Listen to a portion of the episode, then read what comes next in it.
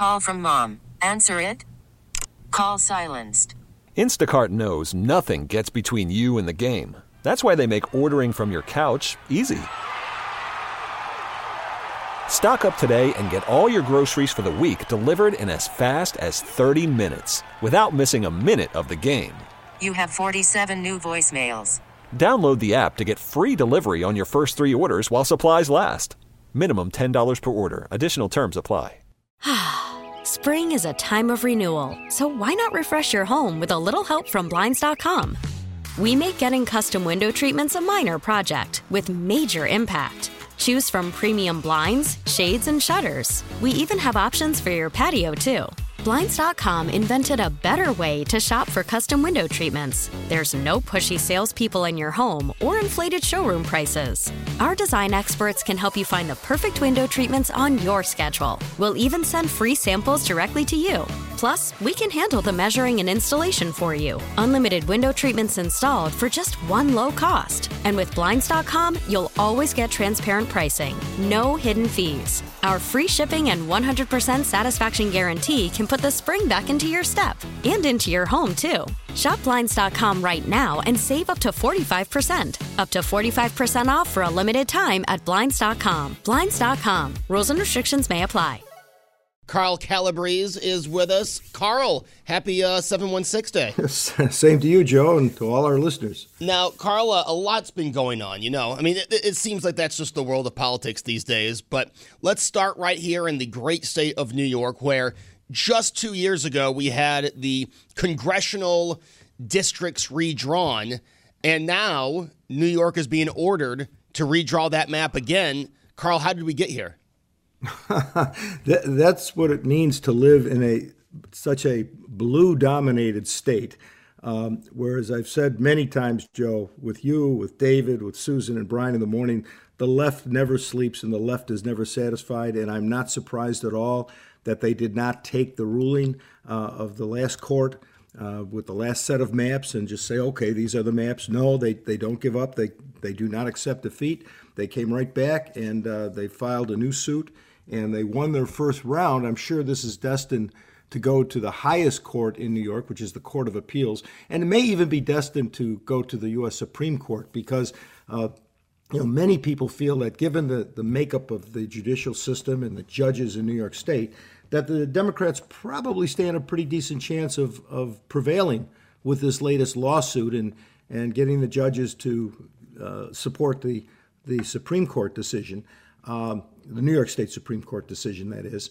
Uh, and remember, the, the court that ruled the first time uh, that the, the Democrats had essentially gone way over the top and uh, in, in terms of how they drew maps and uh, appointed a special master to redraw those maps. That court has changed. One of the judges that voted in that ruling uh, to throw out those original Democrat maps has been replaced uh, by a Kathy Hochul appointment. Uh, I think it's reasonable to assume that that person is uh, of the left, and uh, that's why I think the Democrats felt that it was a good time to re challenge the law and uh, try to get new maps. However, um, we may we may be on new ground here, where you're you're rewriting a rewrite of the first of the second set of maps, well past the census, uh, into the next uh, ten year period when the map should be in play. And that's why I think it's possible Republicans could take this all the way to the Supreme Court if if uh, if they lose at the state level. Would this be the kind of uh, decision where it could go back to a special master? Where does this bipartisan redistricting committee uh, fit into all this? We don't know. I don't know what the court is going to rule. I mean, they may send it back to the bipartisan redistricting committee, which, as you recall, the first time they were deadlocked. There were 10 people on that committee. They were deadlocked, five each.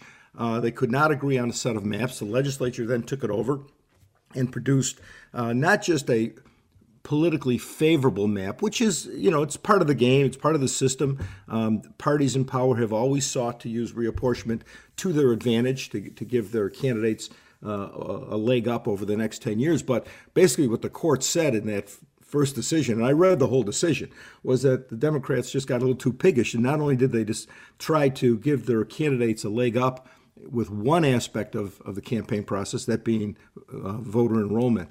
Uh, but they essentially tried to reapportion the Republican Party out of existence in New York State. And the court felt that that was just a bridge too far and turned it, uh, and then appointed a special master to draw the, the new boundaries. So I, I, don't know. I don't know what this new court. Remember, the court is different now. As I said, it, has got a new a new member. One of the people who saw a problem with the Democrat maps is gone. Uh, and so it could get sent back to the the bipartisan commission, and they might deadlock again 5 5, which means it goes back to the legislature. And the legislature, uh, dominated by Democrats, is going to do everything it can to give its party the advantage, especially at the congressional level. Uh, given that the Republicans picked up, I believe, four seats in New York State that they were not expected to pick up in 2022, which in itself contributed to the Republicans taking control of the House of Representatives um, after that midterm election. They're going to try like hell to make sure they get as many of those four seats back as possible because that could be the determinant as to who is in control uh, after the next uh, congressional election in the House of Representatives. I was going to say a lot of eyes uh, from the National Democrat Party have to be on this uh, situation right now. Oh, sure. And you know, the, the National Democrats have had a, a program uh, led by the former Attorney General Eric Holder, and it's referred to as Sue to Blue. And that was a, a, a dedicated strategy to suing uh, Republican legislators, Republican governors, after those first series of maps um, uh, before the 2022 midterm. And the idea was, you know, if you don't win in the legislature, if you don't get the map you like, you go to court and you say they're they're racist, they're they're discriminatory, uh, you know, all of the arguments they used, and in many cases they they were successful um, in getting maps overturned and and new maps that were more favorable to the Democrats. So it is it is part of a strategy called Sue to Blue uh, that we've seen all over the country and, and you're seeing it here in New York you know, maybe this is a little my bias, Carl, going in, but couldn't lot, some of these districts that were really close when it comes to, um, you know, Republicans taking a district in New York, couldn't some of that be because uh, uh, uh, Kathy Hochul might not have been the best candidate or Zeldin ran a better campaign than expected more than just the, the districts?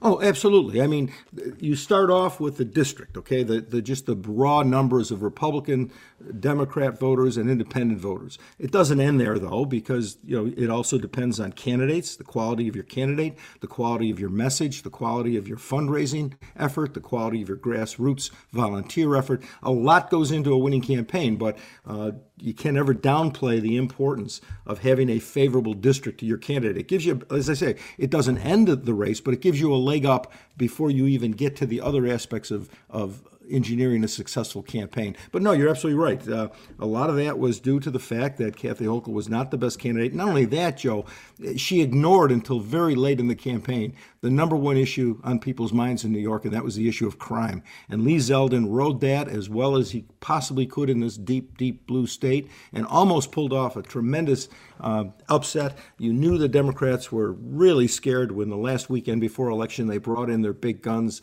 the Clintons, the Obamas, and they campaigned in New York and uh, to try to turn out a bigger Democrat vote in New York City to sway that election. And it, it certainly helped. It certainly worked in many ways. But uh, yeah, I mean, she just she ran a very poor campaign and almost paid for it with her office. Speaking of the Clintons and Obamas, let's uh, focus on the White House. Now, Carl, in 2010, I was asked twice to throw out a SpongeBob popsicle before walking into the White House. All right. I was asked by one person, and then as I'm walking to the garbage can, another person said, You have to throw that out. I go, I know, that's where I'm heading. Uh, but, you know, this cocaine thing, and I know some people say, Oh, it's being overblown. You know, it, it's not as big a deal. I don't even care that it's cocaine. The fact that in the White House, you know, you would think one of the most secure buildings in the world we can't find who put a bag of cocaine or whatever uh, substance in the White House? I mean, this seems a little absurd to me. Yeah, we can't find who leaked the Dobbs decision last May either. I mean, that that has kind of gone away. Um, yeah, it's bizarre, and like I say, it's an insult to uh, Americans' intelligence that the Secret Service says there's there's nothing we can do. We, we can't do finger we can't do fingerprints. We can't do DNA. Uh, just so happens that with all the cameras in the White House, this one little cubbyhole is in a blind spot. And they expect us to believe all of that. And remember, when they first found this white powder, they thought it was could be anthrax, and they they vacated the, the White House. That's how scared they were. And so, yeah, I mean, what kind of message does it send to uh, potential criminals, terrorists, that uh, maybe the the most secure building in, in the world is not as secure as they would have us believe. So this this was terrible. It's it just plays into American cynicism about its institutions now, especially law enforcement and intelligence agencies. What we've seen the last five or six years, uh, how politicized and weaponized they have become. It just strengthens that that it's an insider's game, uh, and that if anything could hurt the Bidens, it's just not going to come to fruition. And I, I, think it's despicable, and it's it's a real black mark on what has otherwise been a very, very um, well thought of institution, that being the, the Secret Service. I just uh, am I wrong in thinking if it wasn't Joe Biden as president, it wouldn't have wrapped up that quickly? Like this investigation would still be going on?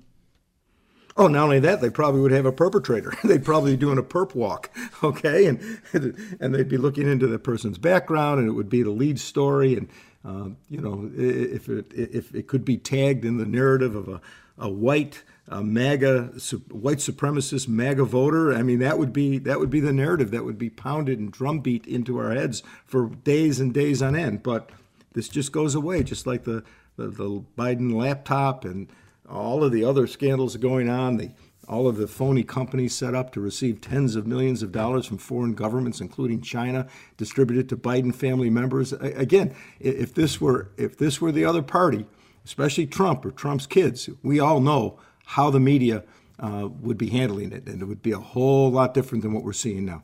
Speaking of uh, President Biden, he was overseas, and again, Carl, I, you know, I would have to think that even if you're a Democrat, you are saying not the best when it comes to the visuals we got from this European trip. Not the best trip for the president. No, I mean, he had some successes. Um, he did convince Turkey to reverse its opposition to adding Finland to NATO. Uh, from a geopolitical standpoint, that's a pretty big victory. Uh, I mean, I know there are some people who would say, well, wait a minute, now we've got a, a new member of NATO that we're obligated to defend who happens to share an 800 mile border with Russia. That could be problematic, but nonetheless, it was a, a diplomatic victory for him. But certainly overshadowed by you know the partial trip up the stairs of Air Force One, the scene in the uh, palace at in Britain with the king, and and him trying Joe Biden trying to strike up a conversation with one of the members of the Royal Guard, and we all know they, they can't talk to anybody, they must remain silent. And there's Biden trying to converse with him, and then the king grabbing him by the arm and leading him away. Uh, he seemed kind of confused. And then, of course, that speaking of Finland, that visual of him going through a, a rope line in Finland and stopping at a mother with a, a, a child under two years old. Uh, and just if you watch the video, it is downright creepy that he's munching on her shoulder and then blowing in her hair and getting in right up next to her. And when he gets to a certain uh, point in terms of closeness to her, she, the little girl, just kind of recoils in, in fear and turns away and grabs her mother. It was a it was a devastating video, and again, it just drives home that maybe Joe Biden is has got some.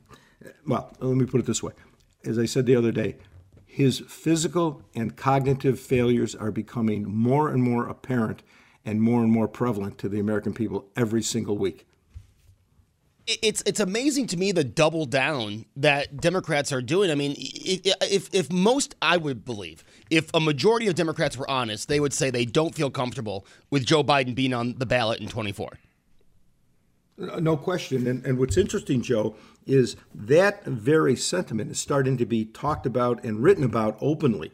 Um, I read a, I read an article today. I'll tell you what it was. I have, I have my my tablet right in front of me, and it reads: um, uh, Dems worried about Biden now reaching out to alternatives. This was by CNN. It was on the CNN website, and basically it says that key Democrats are now starting to talk to behind the scenes and tell people be ready. Potential candidates be ready. He's not going to be the candidate. I know he's saying he's running and going through the motions but when push comes to shove in the new year he will not be the candidate. We as a party have to be ready with an alternative to not only deliver the nomination to that person but then of course the the, the White House come the November uh, 2024 election. So it's starting to surface now that there's there's angst, there's hand wringing, there's gnashing of teeth on the part of the Democrats that this this may not be the best path for our party to take, and that is renominating a sitting president.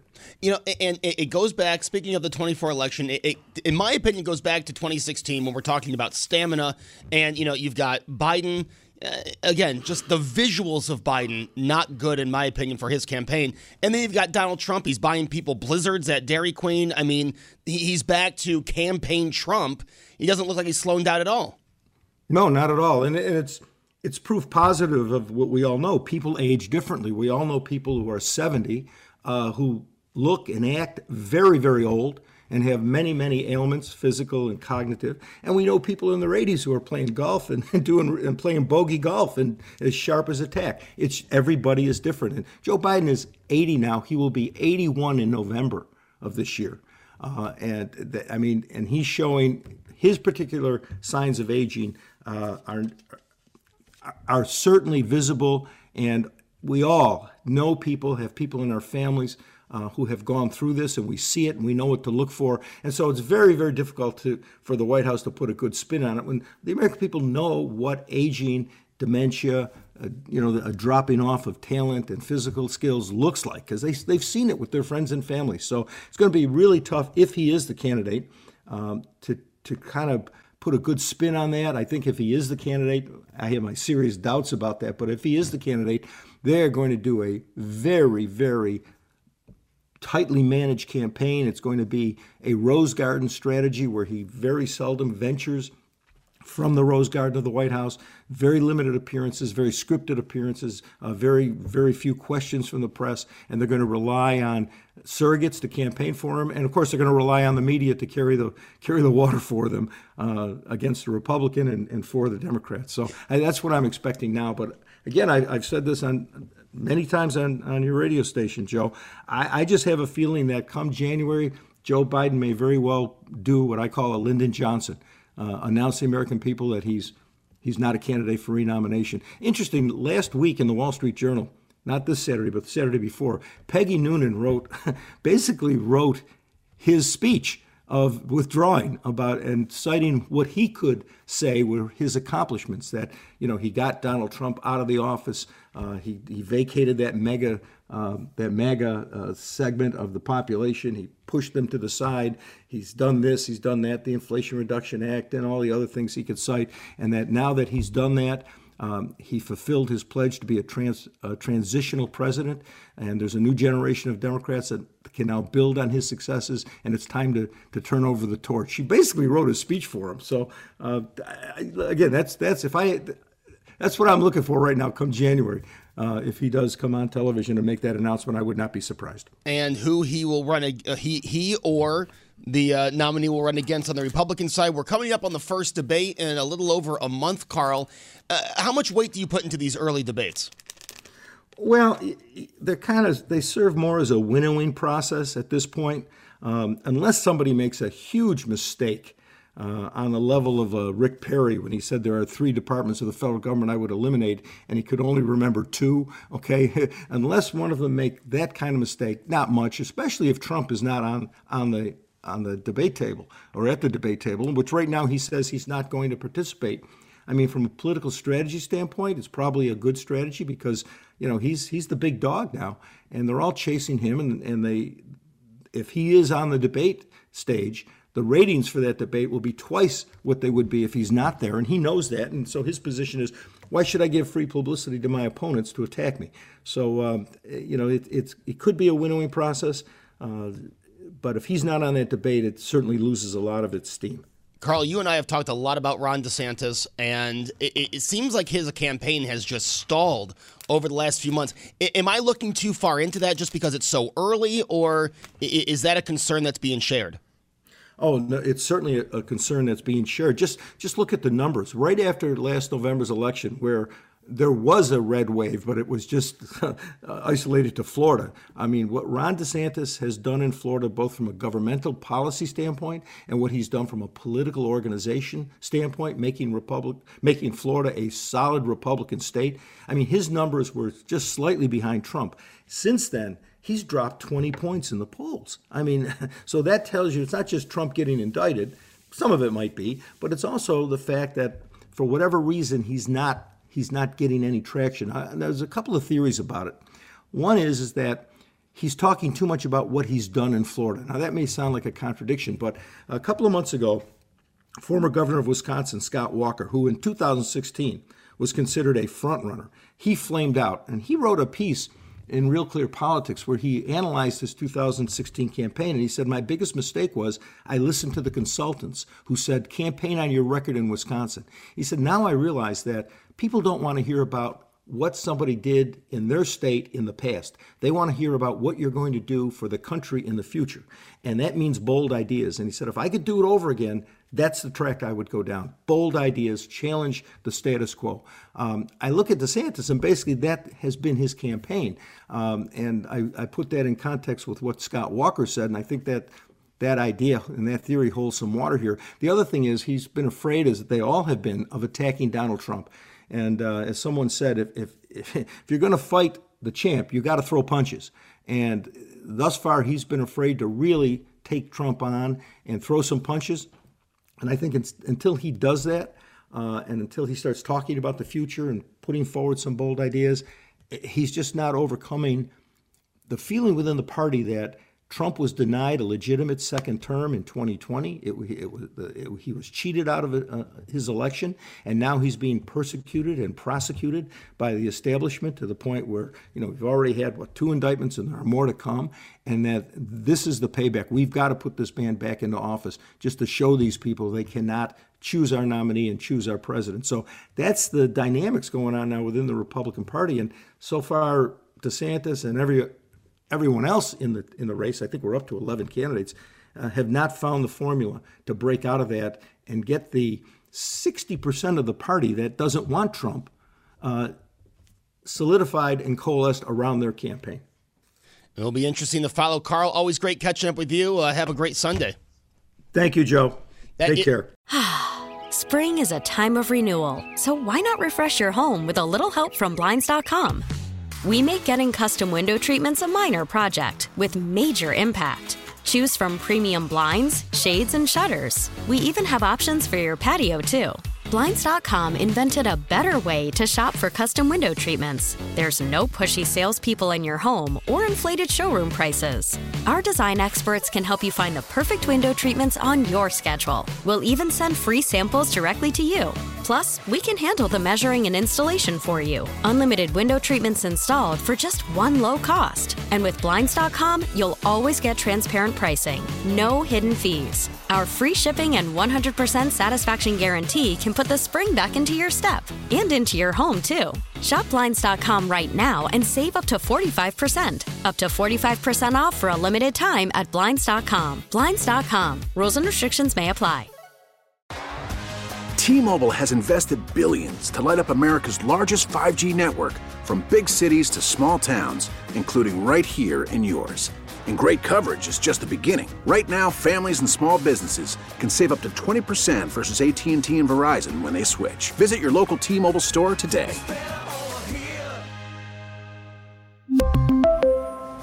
Plan savings with 3 lines of T-Mobile Essentials versus comparable available plans. Plan features and taxes and fees may vary. vehicle's engine with a full synthetic oil change and save with Mobil 1 at O'Reilly Auto Parts. Purchase five quarts of Mobil 1 full synthetic motor oil and receive a $10 O'Reilly gift card after rebate. See store for details. With your Mobil 1 purchase, you'll also receive two times points during O'Rewards Bonus Points Month at O'Reilly Auto Parts. Oh, oh, oh, O'Reilly Auto Parts.